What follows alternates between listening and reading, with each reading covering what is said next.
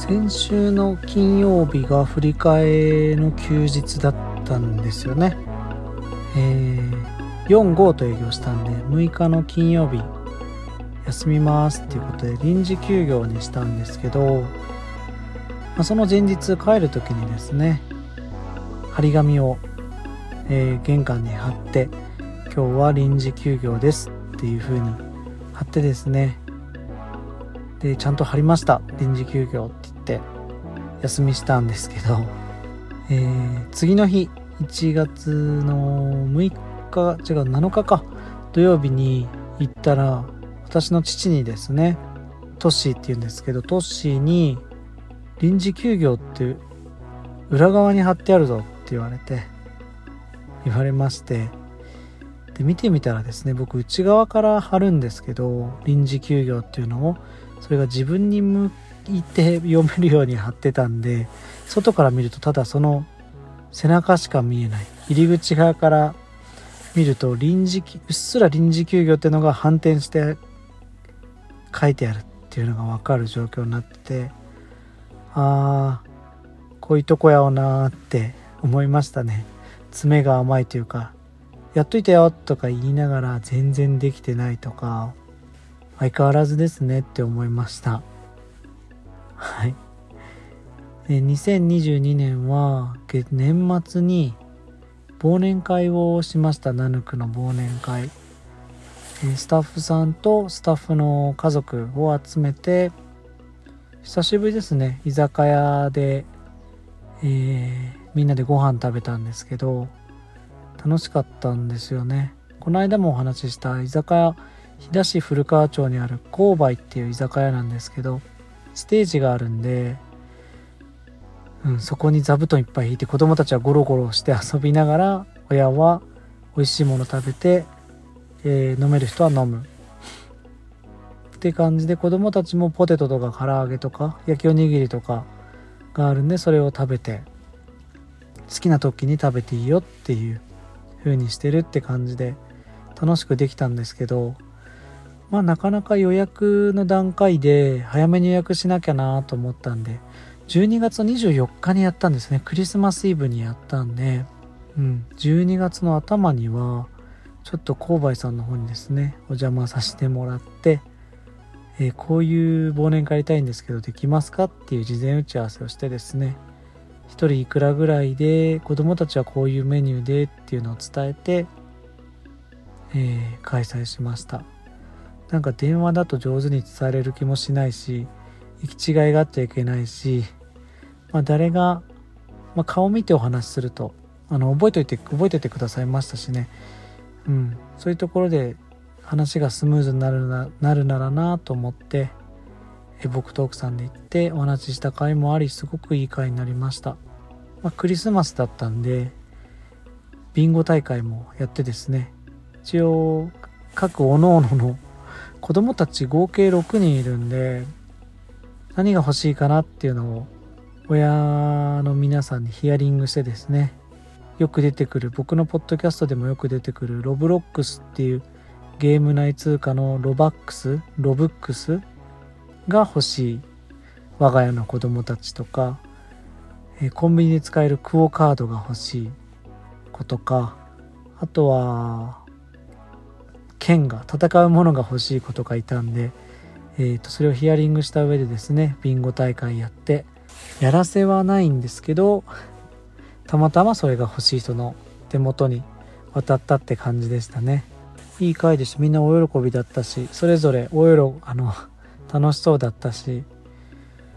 うちの奥さんと僕で上手に役割分担して景品渡す時が一番ドキドキしましたけど喜ぶ顔が直に見れてよかったなって思います、まあ、家族の皆さんをお誘いしたのもいつもですね。スタッフさんをの働くなんだろう生活をやっぱり皆さんの理解とか支えがないとできなかったりするので、うん、みんなにみんなが見えてるところでスタッフさんにお礼を言いたかったのと、まあ、みんなのおかげでお店成り立ってますってのをお伝えするためにちょっとこうやって毎年ですねみんな家族集めてやってる感じです。なかなかご時世的にですね最初はやるのどうかなって去年も思ったんですけどまあそんな言っててもって言ってやってますね。まあ来年は私の僕らの家が建ってるのでそこで忘年会やろうってなってますけど今回はあの飛騨市の企画で1万円以上利用するとサルボボコインで支払った場合に1万円以上利用すると20 30%だっけなキャッシュバックされるお得な、えー、イベントがあったのでもうこれは大感謝なんですけどそれを使わせてもらって、えー、たので今回は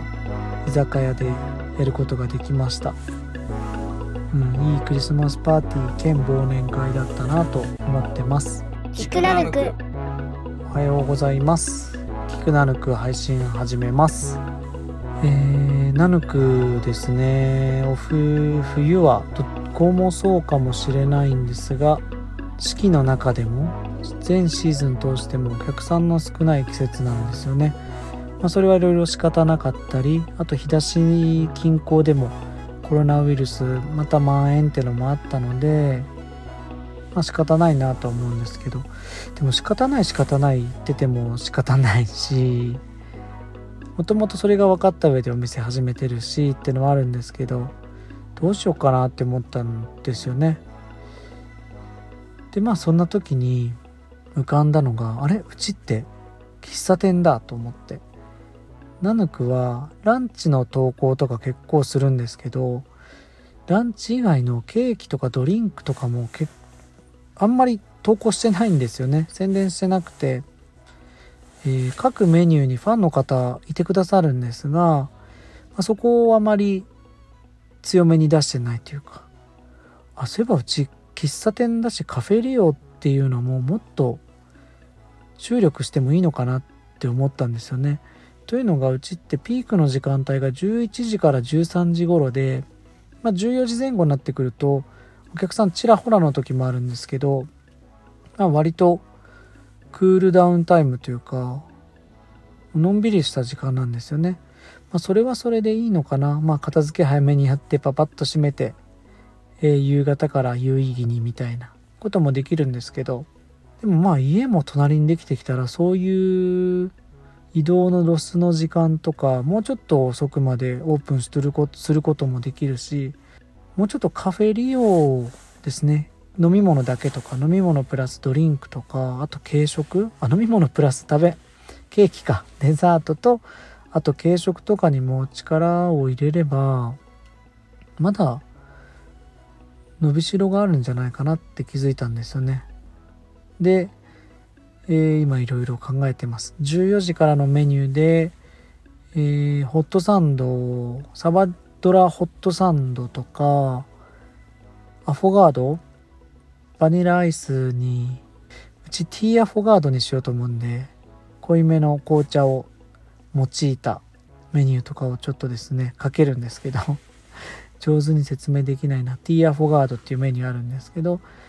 でそこに、えー、井ノ広さんのですね味噌せんべいをちょっと使って食べたらすごい美味しかったんで、うん、今そんなメニューを考案しながらやってます。あとうちのでうちの紅茶があのキャンベルズパーフェクトティーっていうのを使ってるんですけど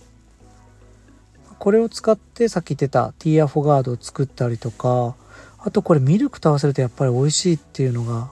あるのでミルクティーやロイヤルミルクティーっていうのもちょっと使ってですね今までコーヒーとかラテとかをやってたんですがちょっとそっち系のですね紅茶の好きな方も多いので、うん、そういう美味しく紅茶を楽しめるメニューも考えてって部分的に14時からの提供っていうのも、うん、考えてますね今僕の頭の中ではティーアフォガードと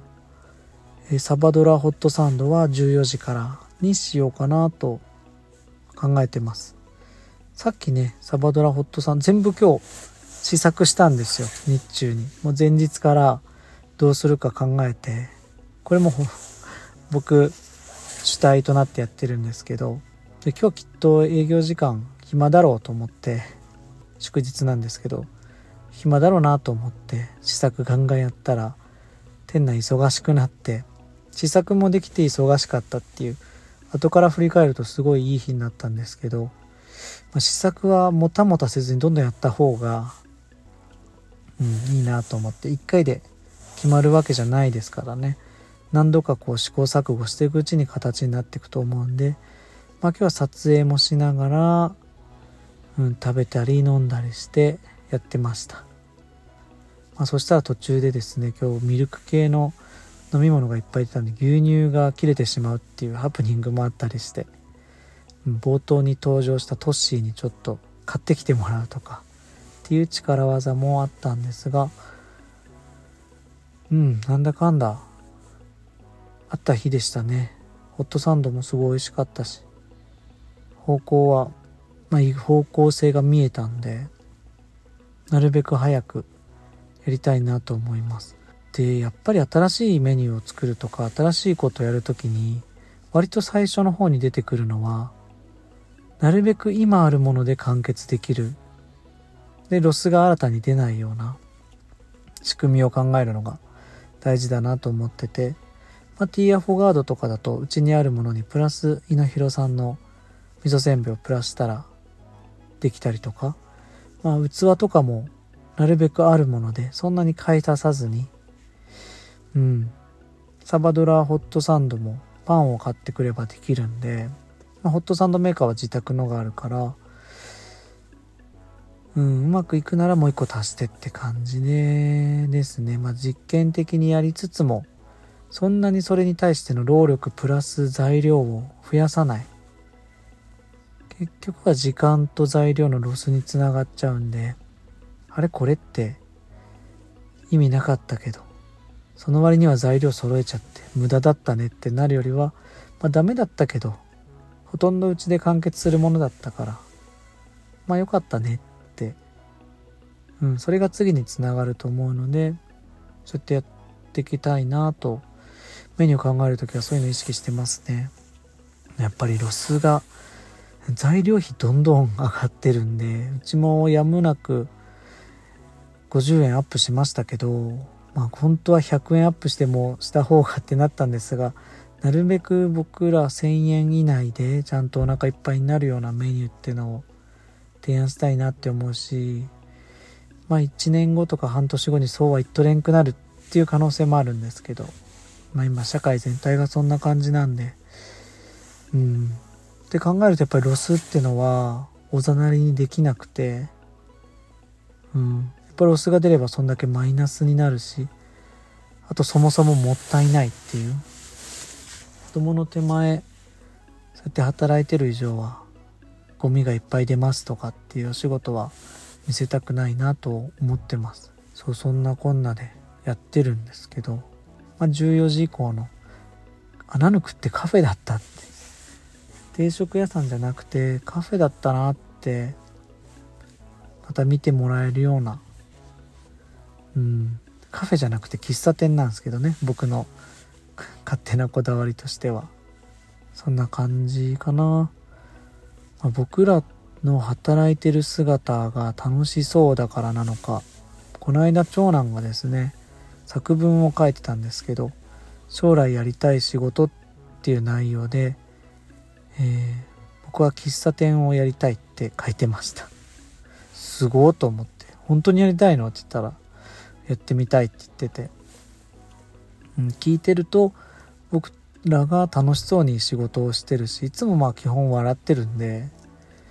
うん、そういうのを見てこういう働き方があるんだって思ってもらえたのは嬉しいですね。やっぱり仕事って楽しいだけじゃない部分もあったりもちろんしますし。うん。ただまあそれを必ずやる必要なんてないですし僕みたいにいろんなことしながらそのうちの一つが喫茶店っていう選択肢もあるし、うん、いろいろ、まあ、今後悩んだりしていくんだとは思いますがそんな中で最初に喫茶店をやりたいなって思ってくれたのは嬉しいですね。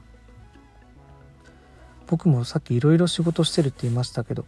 それぞれの仕事のバランスがすごく良くてこっちで嫌なことあったからこっちで取り返そうとか割とできるんですよ。こっちしんどいからこっちに癒されるとか、うん、そういう関係性があるんで一概にどちらでもお金を稼ぐためとか時間を上手に使うたからためとかだけじゃないバランスの取り方があるんでうん。複数の仕事をやっていくパラレル何て言うんだっけ？パラレルキャリアじゃなくてパラレルワーカーなのかな？っていうのはもっと重要視されていくと、まあ、今は割と主流になってきてますしね。副業もどんどん OK になってるし働く時間まあ拘束時間というのか勤めてる時間も減ってきてるんでうーんそういうところでいろいろねできていくと 趣味がお仕事になるっていうのはそういうところからの気がしてる。そういうところが入り口入りやすいかなって思うのではい。そう思います。さてさてえー、っと明日は火曜日か。そうですね。はい。何でもないです。今日もですね聞いてくださってありがとうございました。またお便り何でもお待ちしてます。2022年買ってよかったものあんまりなかったので何でもいいんですけどねお便り。こんなことどうしてますか？とかお店のこんなこと聞いてみたいです。とかお店やろうと思うんですけどこういうのってどうしてましたか？とかそういうのでもいいですしうーんなんか好きな食べ物 なんですか？とか、まあ、とりあえずお便り届いたら嬉しいですね。はい子供のことでも何でもまたお待ちしてます。終わりです。